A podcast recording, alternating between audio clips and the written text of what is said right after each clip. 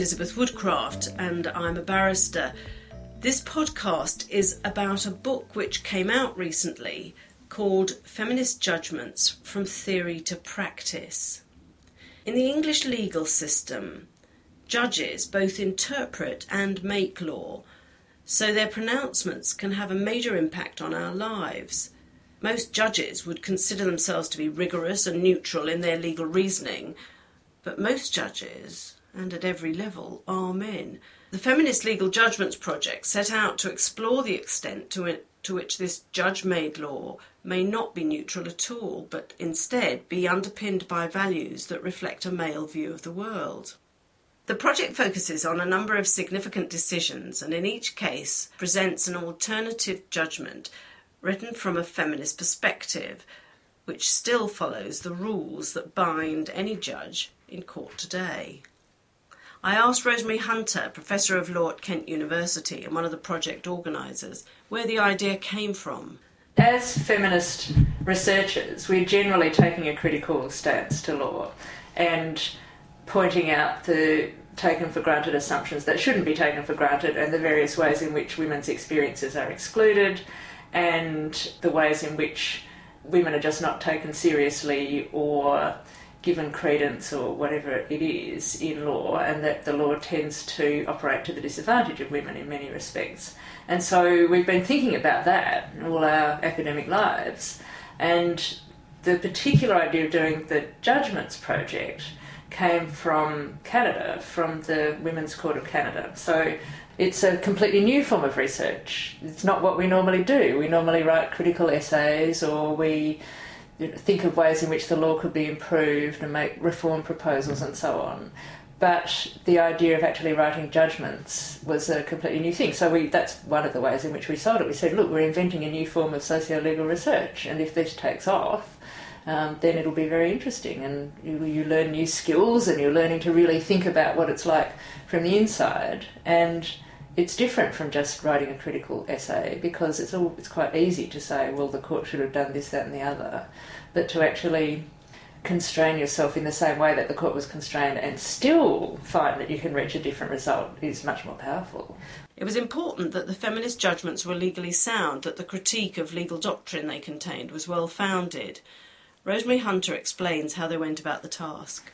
We, we set a word limit, um, which ordinarily, I mean, if you were really being um, true to type, you wouldn't, but we had, we knew that they were going to go into a book and we knew that the book couldn't be endless. Mm. Um, but we also just making sure that the language was appropriately judicial, uh, making sure that it actually had legal arguments and that the argument developed and that it referred to law. We had quite a bit of debate about whether we were going to contest the whole notion of what a judgment was and how it looks and how it feels and how it's written and whether it uses emotion or not and those kinds of things. And the organisers, and certainly this was not a unanimously held position, but the three of us who were organising just took a very firm line and said, you know, one step at a time.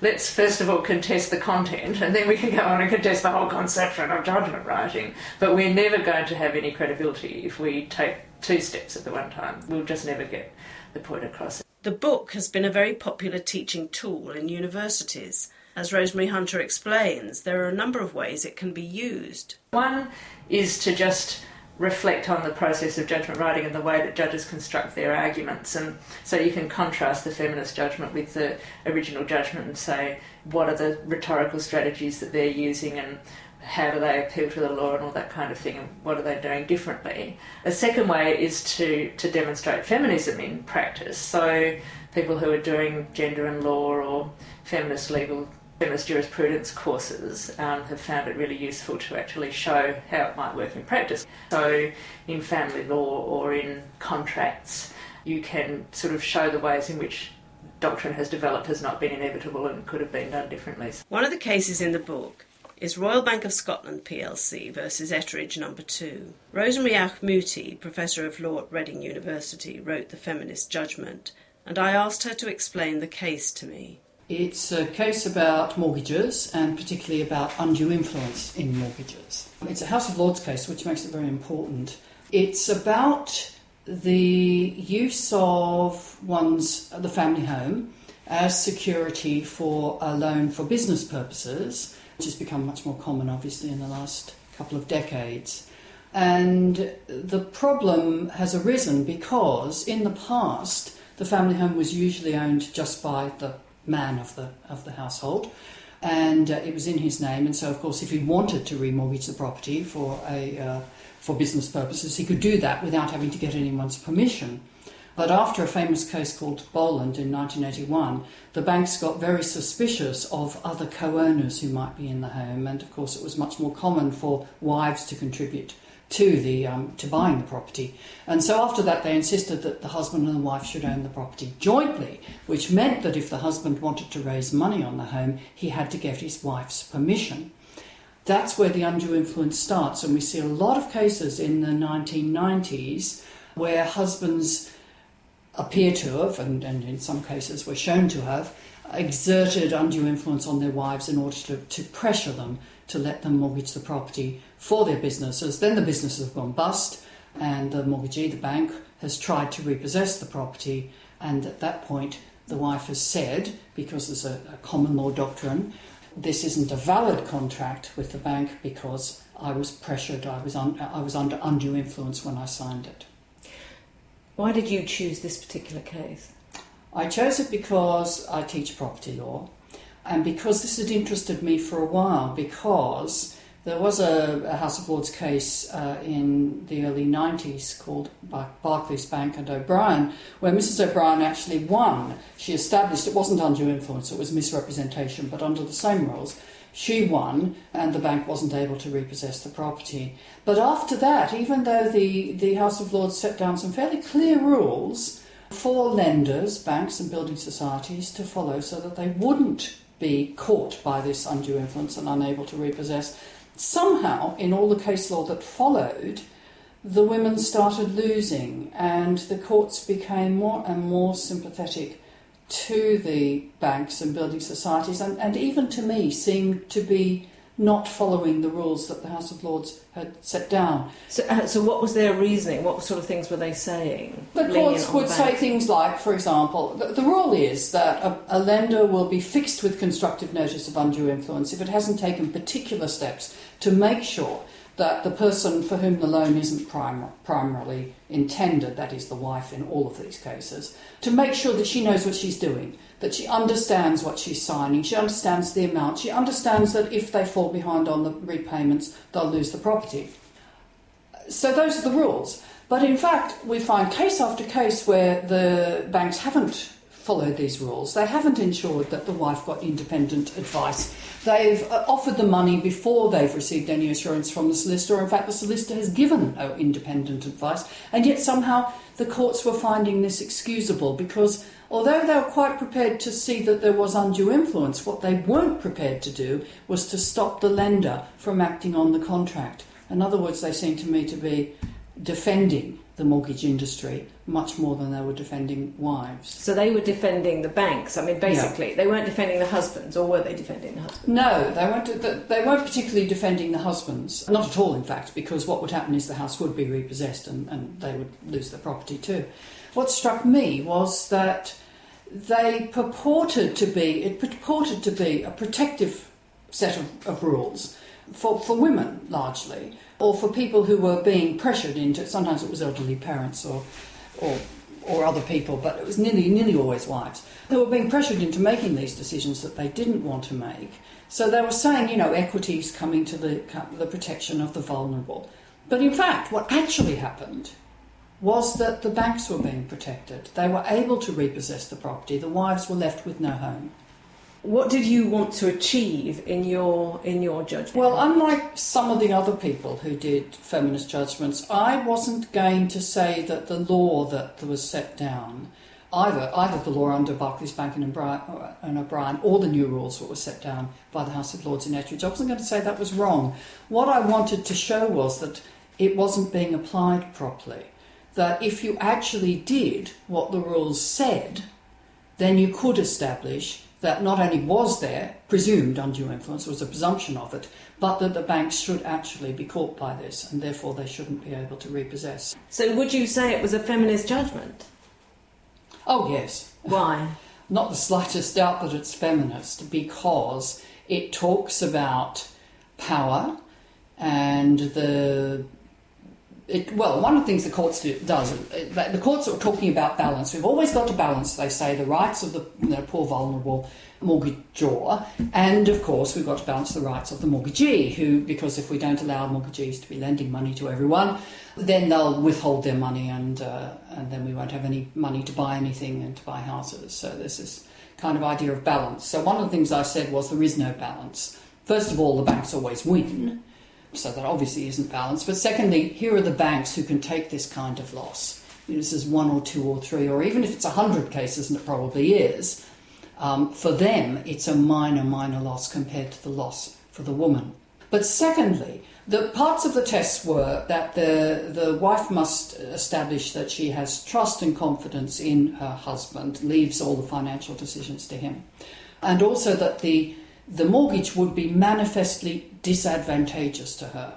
And very often, the courts would accept that she trust, had trust uh, in confidence, uh, uh, trust and confidence in her husband, but they wouldn't accept that the transaction was disadvantageous because they said, well, you know, because she's a dependent wife, that's why she has trust and confidence, and that's why she leaves the financial decisions to him she'd naturally go along with anything that he wants. And uh, if they live off the business that he's borrowing the money for, then it must be to her advantage. So I showed, and this was the feminist bit, I tried to show that for a wife and mother to lose her home is actually disadvantageous, not simply because it would be for anyone, it's horrible to find yourself homeless, but particularly for housewives because they're homemakers, that's their domain, that's their only sphere of power.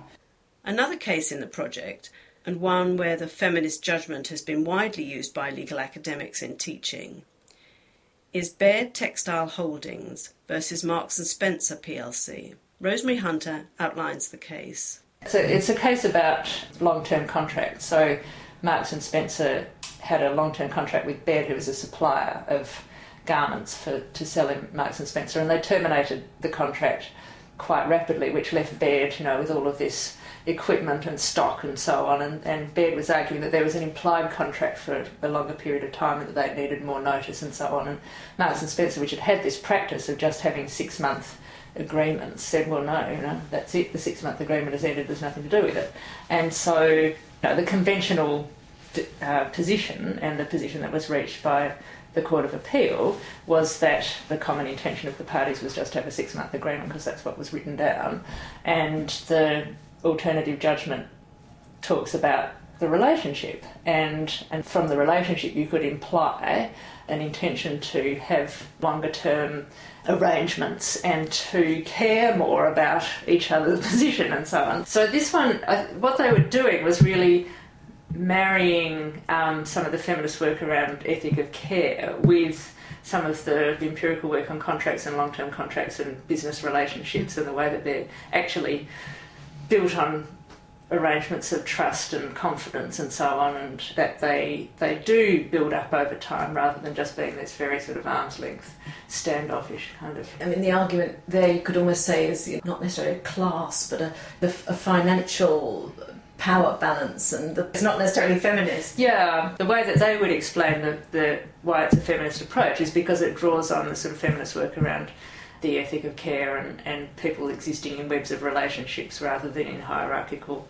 one off, decontextualised legal relations with each other.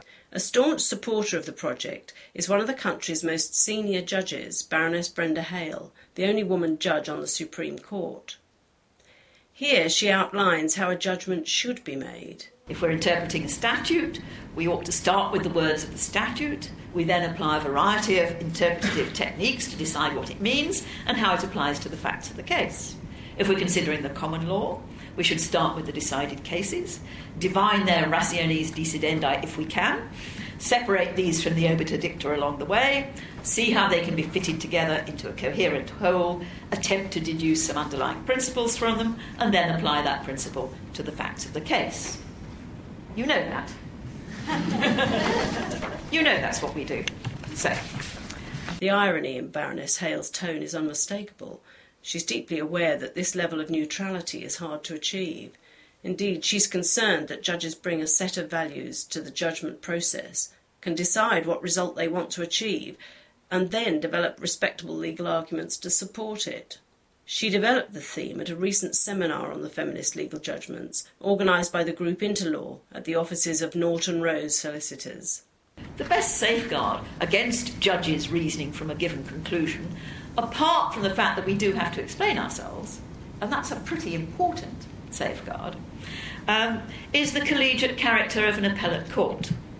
Uh, famous Judge Benjamin Cardozo said many years ago the eccentricities of judges balance one another. Out of the attrition of diverse minds, there is beaten something which has a constancy, an uniformity, an average value greater than its component elements. Now, that is true, but unfortunately, it's just the eccentricities of men that are uh, rubbing up against one another. We need the eccentricities of rather more women as well. And then I wouldn't just be the sore thumb that sticks out. You know, there will be other women who think differently from me and have different views from me, and that would be good. So that is why it really matters that we should have a true diversity of minds at the highest level. The United Kingdom is now shockingly unusual in this. The United States has got three out of its nine Supreme Court judges are women. Canada has four out of its nine Supreme Court judges. Australia has three out of its seven. Uh, and Israel is half and half. So, my second message to all of you is that you mustn't just assume that it will come out right one day. Now that we have had half and half in the law schools for well over 20 years, well over 20 years, half and half entering the professions for that sort of length of time but it's not getting through to the top. Trickle up is not going to work. There are still far too many systemic barriers to recognizing the merit that so many women have because of the strange ways in which people define uh, merit, something to do with the way in which the work is organized, uh, and something to do with the way in which commitment is defined, and something to do with the culture which depends upon personal relationships and informal networks. I regard it as quite shocking that so many of my colleagues belong to the Garrick Club, but they can't see what all the fuss is about. The point that I would make is that men can give feminist judgments, and I would encourage men to yes. give feminist judgments. We want more men to give feminist judgments. We can think of a few instances where judgments have been given. Like you know, I think Lord Nicholls' judgment in White and White is a feminist judgment, um, which just is all about substantive equality for women and not discriminating between homemaker and breadwinner contributions. I mean, I would call that a feminist judgment, but there aren't nearly enough feminist judgments by men, so we're trying to give them a bit of a nudge, I guess, by showing them how it can be done.